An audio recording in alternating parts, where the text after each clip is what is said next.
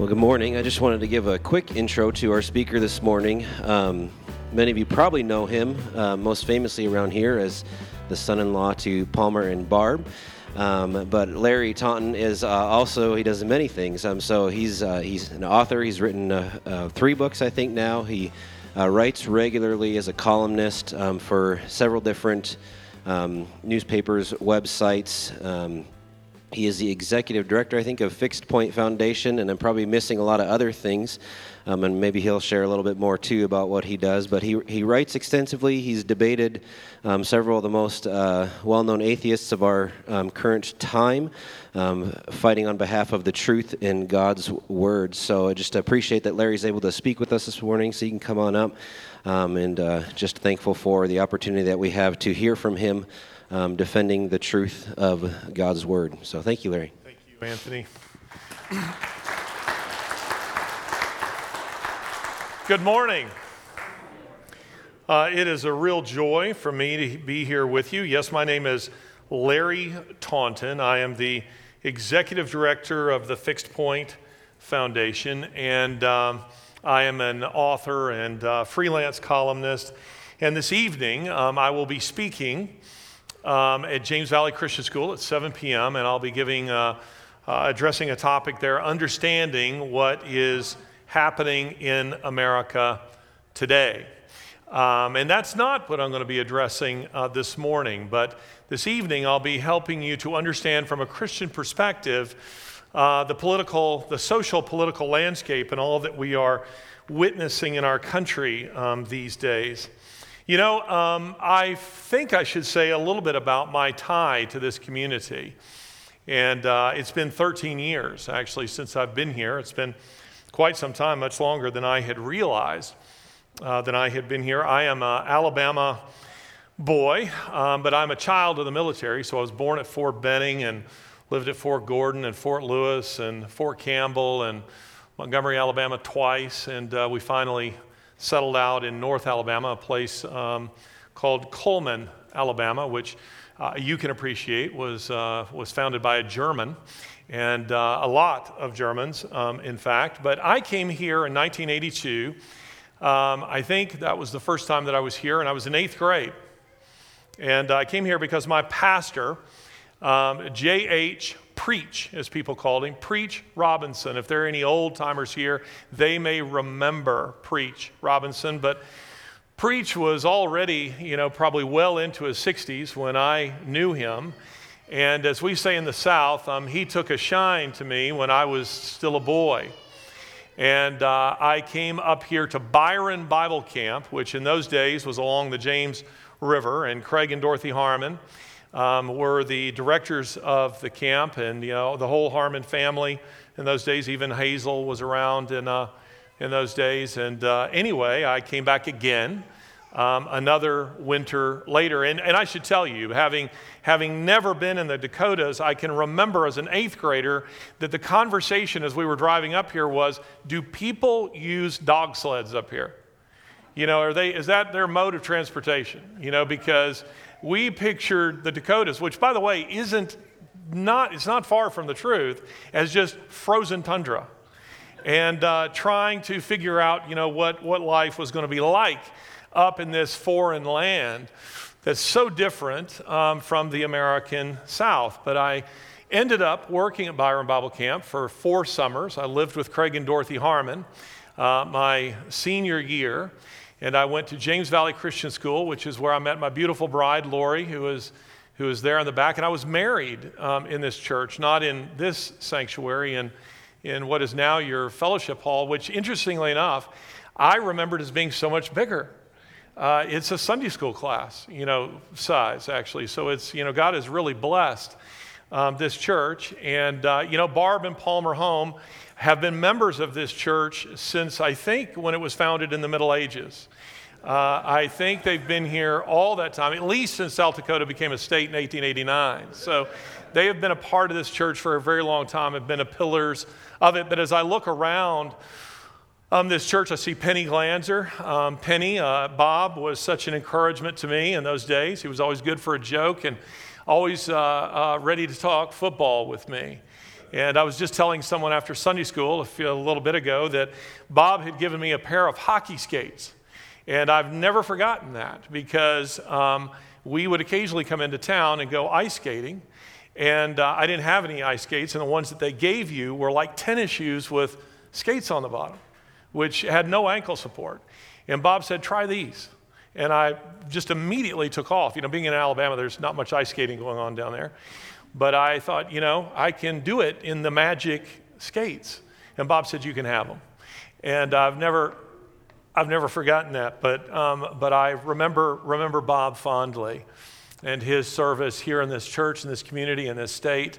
I know so many others do too. And uh, greeting uh, Mr. Snyder here and Donnie Hofer, and I'm sure there are others that I uh, um, would know, uh, but perhaps don't immediately recognize. But um, let me just simply say that I'm delighted uh, to be with you. Um, oh, and I also saw when I was out there, when I was standing out there, I saw that Pearl Hofer's name was on a Sunday school class door. Is Pearl in here?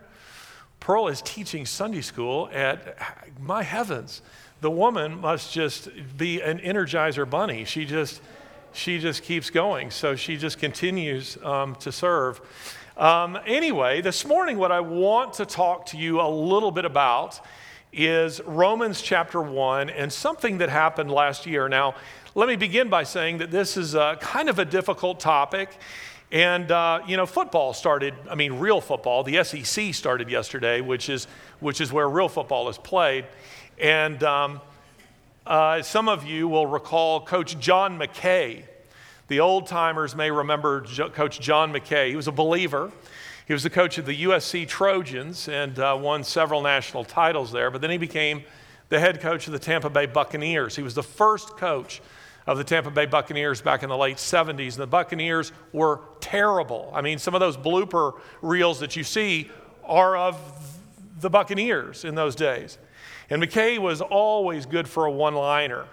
He was just a very witty guy. And after a game in which the Buccaneers had lost yet again, um, McKay was asked during uh, the press conference, Coach McKay, um, how do you feel about the execution of your team today? He said, Well, I'm in favor of it.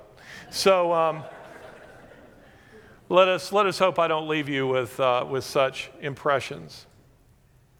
Turn with me in your Bibles to Romans chapter 1, verses 18 through 29. Typically, we would go through 32, but we're going 18 through 29. For the wrath of God is revealed from heaven against all ungodliness and unrighteousness of men, who by their unrighteousness suppress the truth. For what can be known about God is plain to them, because God has shown it to them.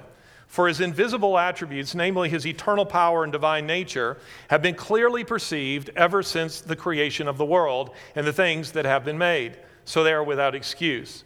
For although they knew God, they did not honor him as God or give thanks to him, but they became futile in their thinking, and their foolish hearts were darkened.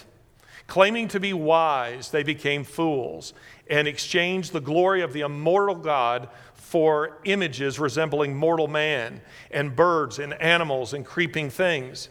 Therefore, God gave them up in the lusts of their hearts to impurity, to the dishonoring of their bodies among themselves, because they exchanged the truth about God for a lie and worshiped and served the creature rather than the Creator who is blessed forever. Amen. For this reason, God gave them up to dishonorable passions. For their women exchanged natural relations for those that are contrary to nature, and men likewise gave up natural relations with women and were consumed with passion for one another, men committing shameless acts with men and receiving in themselves the due penalty for their error. And since they did not see fit to acknowledge God, God gave them up to a debased mind to do what ought not to be done. A generation ago, evangelical writer and pastor Joshua Harris, the son of then prominent Christian author Gregg Harris, published a title, a book titled I Kissed Dating Goodbye. The book became a bestseller and gave him a sort of stardom among the ultra conservative segment of the Christian population. Indeed, he remains well known among millennial evangelicals, if not their parents. The book's stated thesis was to encourage parent initiated and guided courtship instead of traditional dating. The book was well intentioned and sought to counter the sexual free for all that left so many with regrets once they reached the altar with their intended spouses. But one suspects that all of this had a very negative result for the author, who offered himself and his wife as role models for a healthy premarital and marital relationship. Indeed, for years, Harris sought to distance himself from his book. Precisely why is not clear. Perhaps it was because his marriage was falling apart. Last year, he announced he was getting a divorce. Or maybe it was the way the book unfairly branded him as a kind of moral majority of one. Regardless, Harris decided to rebrand.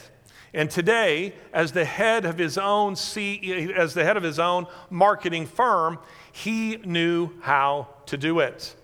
Connecting with his millennial, millennial audience in the most millennial of ways, Instagram, he there dropped the bombshell that he was, in addition to his divorce, renouncing his Christian faith. And this is what he said My heart is full of gratitude. I wish you could see all the messages people sent me after the announcement of my divorce. They are expressions of love, though they are saddened or even strongly disapprove of my decision. I am learning that no group has the market cornered on grace. This week, I've received grace from Christians, atheists, evangelical, straight people, LGBTQ people, which stands for lesbian, gay, bisexual, trans, and queer people, and everyone in between. Of course, there have also been strong words of rebuke from religious people. While not always pleasant, I know they are seeking to love me. There have also been spiteful, hateful comments that angered and hurt me. The information that, I was, that was left out of our announcement of their divorce, that is, is that I have undergone a massive shift in regard to my faith in Jesus. The popular phrase for this is deconstruction. The biblical phrase is falling away. By all the measures that I have for defining a Christian, I am not a Christian. Many people tell me that there is a different way to practice uh, faith, and I want to remain open to this, but I am not there now. Martin Luther said that the entire life of believers should be repentance. There's beauty in that sentiment, regardless of your view of God.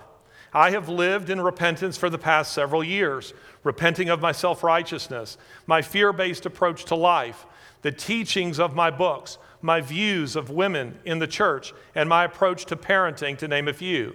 But I specifically want to add this to the list now. To the LGBTQ community, I want to say that I am sorry for the views that I taught in my books and as a pastor regarding sexuality. I regret standing against marriage equality, for not affirming you and your place in the church, and for any ways that my writing and speaking contributed to a culture of exclusion and bigotry. I hope you can forgive me. To my Christian friends, I'm grateful for your prayers. Don't take it personally if I don't immediately return your calls. I can't join you in your mourning of my decision. I don't view this moment negatively. I feel very much alive and awake and surprisingly hopeful. I believe with my sister Julian that all shall be well and all manner of things shall be well. In Christian theology, this is what is called apostasy. In marketing, however, it's called new product development. Harris's post, jarring as it was to those to whom he formerly preached, lectured, and mentored in the faith, was a bit of social media magic, containing, as it did, a brilliant photo of Harris looking out of, on one of uh, British Columbia's beautiful lakes in deep reflection, as though it were Walden Pond and he were Henry David Thoreau. What follows is this carefully edited essay, the one that I just read to you, that epitomizes the postmodern, all inclusive life that Harris has decided to embrace. And it worked exactly as Harris hoped that it would.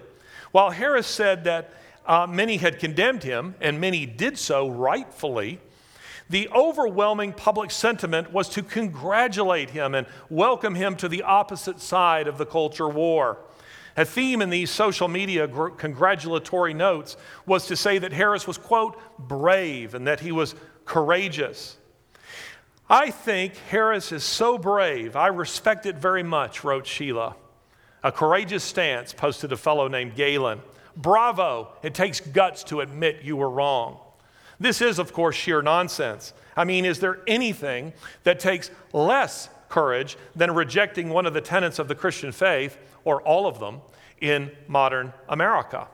I should say not. Is it, the, it is the surest path to public uh, approbation and celebrity. More troubling, however, are the many Christians who likewise rushed to wish him well in his new life.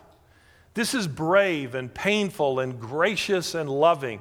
Gracious and loving said one Christian named Mike, Lots of prayer for you, brother. Peace to Josh Harris, declared Lauren. May his courage be a testament to us to be honest. Amen. How about you give Josh Harris some space and grace to figure out where he is? A woman named Dee chided a believer who had condemned his decision. Grace. There's that word being tossed about in a Christian context, but completely void of its Christian meaning. I can't tell you the number of times I've witnessed Christians forgetting Paul's warning in Galatians 6 1 through 3 to restore one another gently and to not think themselves something when they are nothing, self righteously stomp the repentant sinner, but rush to offer grace to the apostate. I want to pause here and say a few things that are pertinent to this discussion, most notably that we are all, theologically speaking, fallen and sinful. Christians have no special immunity to sin. Sometimes being in the public eye, however modestly, brings with it a special kind of pressure as others watch for inconsistencies, flaws, looking to critique, perhaps hoping for failure, or the opposite, putting their hopes in their leaders and thus pressure. Should you fall, some eagerly celebrate it, magnify it, and embellish it. I know this at a very personal level. I can well imagine the pressure Harris's book, I Kissed Dating Goodbye, brought upon the 20 something Harris when the book was published in 1997, thrusting him too soon upon the stage as a Christian speaker, authority on courtship and marriage, and eventually as the pastor of a megachurch. Think of how closely his marriage was scrutinized by those within the church, to say nothing of those outside of it. Any chinks in the marital armor became proof that he was wrong and that his recipe for a successful marriage was no more insulation against divorce than a Paula recipe is against diabetes. One wonders if his marriage ever really had a chance. When failure comes for the Christian, he's faced with three choices. He can acknowledge the failure and repent of it. He can justify it, or he can defect to the opposition. The Bible has examples of all three King David and Peter in the first category, Saul and Jonah in the second, and Absalom and Judas in the third. These represent gradations of rebellion, of blessing and restoration, of punishment and damnation. The first category should be dog eared in your Bibles to encourage you when things get rough, because it speaks as much of the gracious character of God as it does of the men themselves.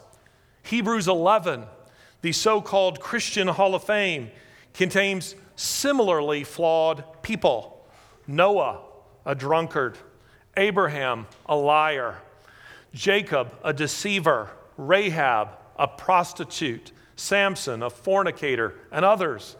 The author of Hebrews was not unfamiliar with the seedier, TMZ like aspects of these Hall of Famers' lives. He is rather underscoring a truth that is at the core of Christianity. These people were greatly used by God because of their faith in God, not only in the midst of mighty deeds, but in the midst of their sin.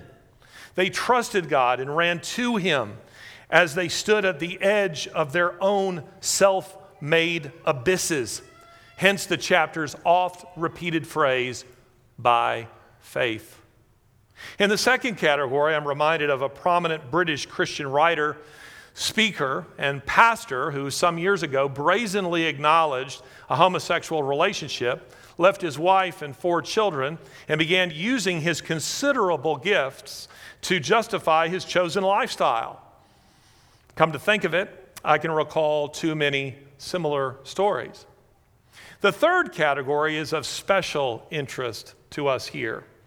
I've taken this sidebar in our discussion of Joshua Harris because it is important that Christians understand that it is in this, the third category, that he belongs. That is, those who defect to the other side. Had he taken to Instagram to announce, say, a personal failure that led to his divorce, I'd be the last to condemn him, not the least because his sin is not against me and it is really none of my business in the first place. Sin of that nature is between him, his wife, and his God. Were he a friend in such a circumstance, I would simply want to remind him of what the first category demonstrates. It is summed up in the words of a Nigerian bishop who reached out to me in the midst of my own failure and said, God loves authoring redemption stories. I have shared the gospel with some of the most famous, or perhaps I should say, infamous unbelievers in the world. Men who ignorantly blaspheme God, and of whom Jesus might rightly say, they know not what they do. But that's not what's going on here with Joshua Harris. Harris knew very well what he was doing. He was raised in the faith and nurtured in it. He was a Christian, author, speaker, megachurch pastor, he knows his Bible as well as any of you. In the words of Romans 1, for although he knew God, he did not honor him as God or give thanks to him, but he became futile in his thinking, and his foolish heart was darkened. Note that coupled with Harris's social media post was a profession of repentance for his legalism, along with an apology to the LGBT community. Quote, he said, My writing and speaking contributed to a culture of exclusion and bigotry. I hope you can forgive me. Now, this is noteworthy. On the one hand, Harris is apologizing for his legalism, and on the other, he is blaming the Christian faith for that legalism. That, it is implied, is why he is leaving the Christian faith. Jesus made him a judgmental person. He has finally seen the light, and that light is not found in Jesus Christ. Harris adds that he has received, quote, some strong words of rebuke from religious people. He states further that some have been, quote, spiteful and hateful. I'm sorry to hear this. I get it that Harris felt the sting of social media mafia and of the self righteous. King David speaks of being treated hatefully too on the heels of his sin with Bathsheba. Read Psalm chapter 38. It's painful. David, broken before the Lord because of his, quote, foolishness, cries out to God for protection, saying, quote, My friends and companions stand aloof from my plague, and my nearest of kin stand far off. Those who seek my life lay their snares. Those who seek my hurt speak of ruin and meditate treachery all the day long. I confess my iniquity. I am sorry for my sin. But my foes are vigorous, they are mighty, and many are those who hate me wrongfully. Do not forsake me, O Lord. My, oh my God, be not far from me. Make haste to help me, O Lord, my salvation. The problem, of course, is that while King David was sorry for his sin, as this psalm states, Harris is not. Were he so, he would, like David, have a scriptural claim to mercy, to understanding, to restoration from Christians. Instead, he's celebrating his rejection of Jesus Christ, something that many Christians regard as the only unforgivable sin. And he is rubbing it in the faces of those he formerly taught and mentored in the faith. He shouldn't be surprised that some of them decided to let him have it. Did he really expect atheists were going to condemn, to condemn him for his rejection of the Christian faith? That the LGBT community was going to condemn him? Not a chance. Harris's path is not that of a searcher like Nicodemus or a doubter like Thomas. It is rather the path previously taken by the likes of Judas Iscariot. The story grieves me. To be clear, I'm not grieved by Harris's sin per se. It is rather his response to his sin. He is asking the LGBTQ community for forgiveness, not God.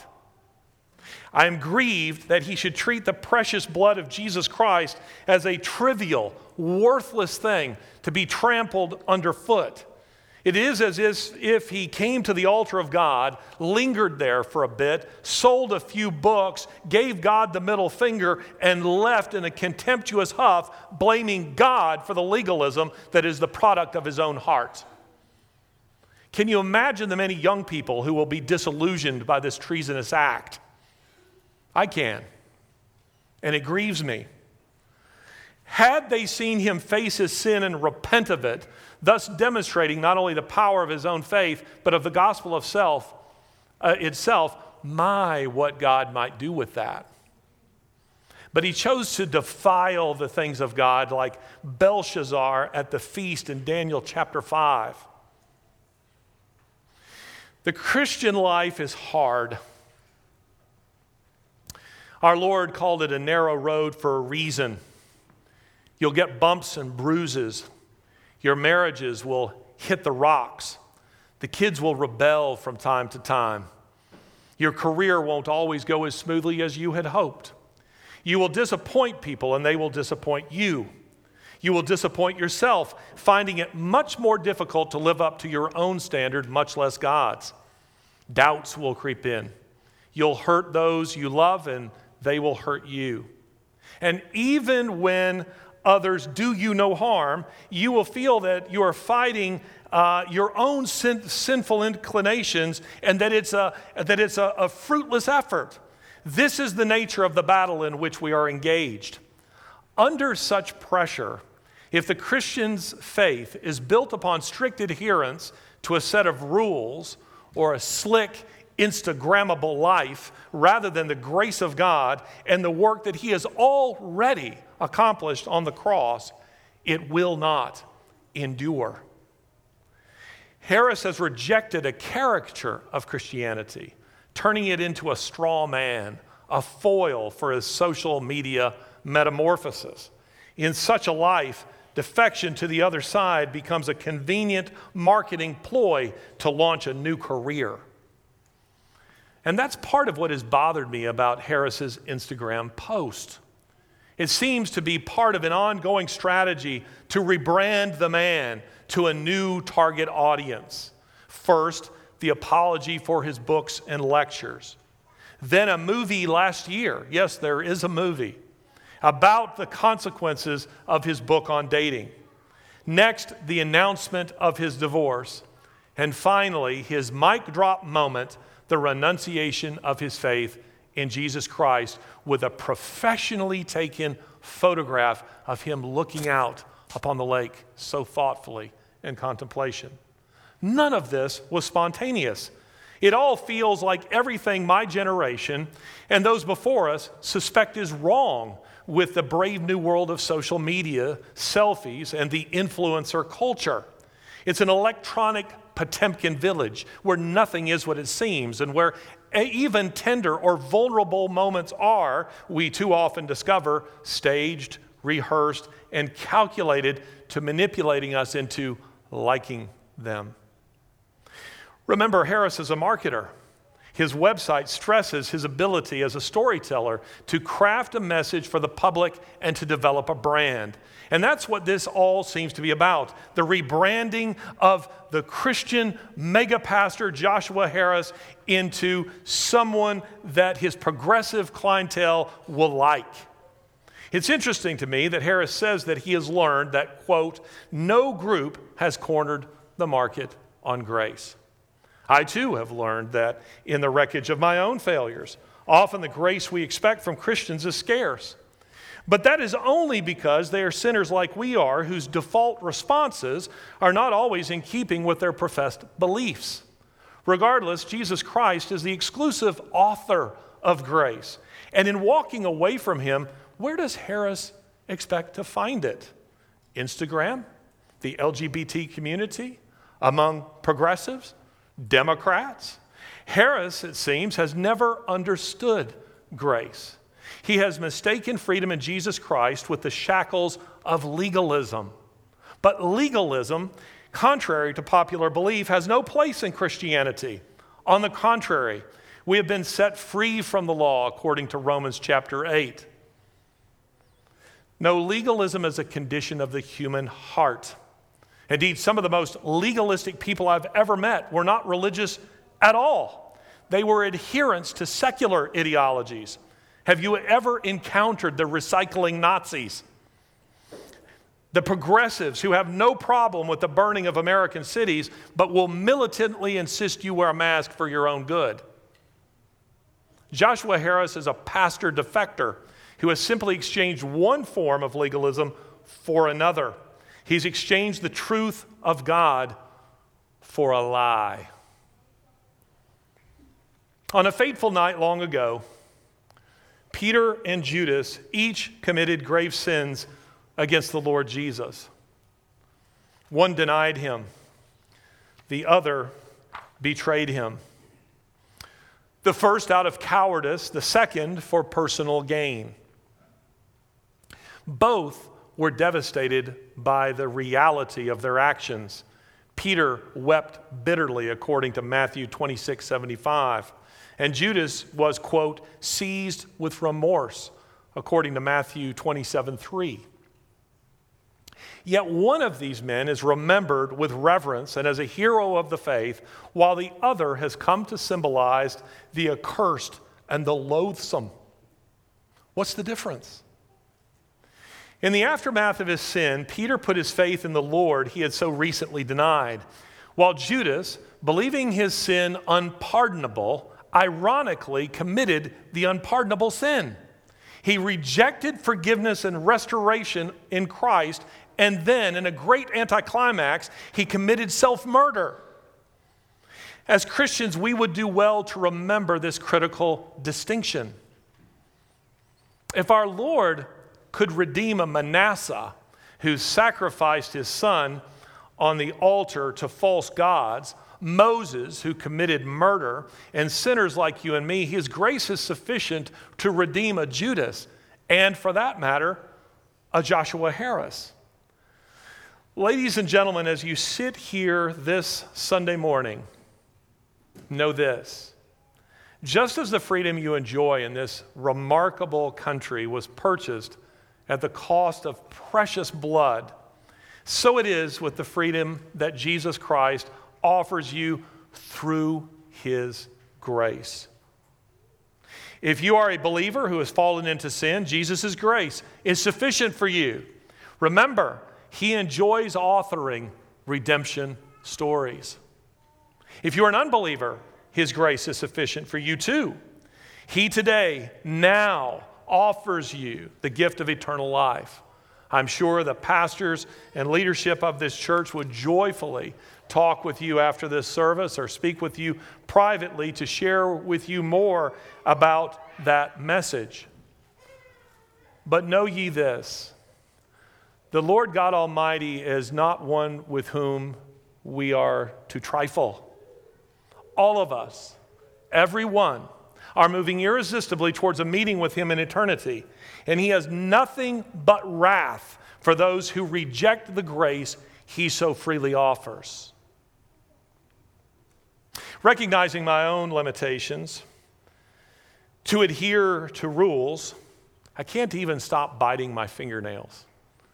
I cannot tell you how many years I have tried to stop biting my fingernails.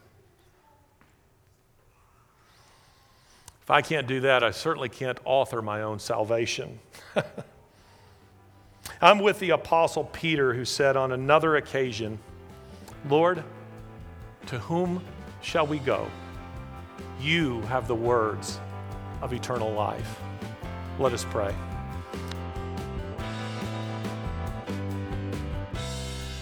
We hope you've enjoyed today's message.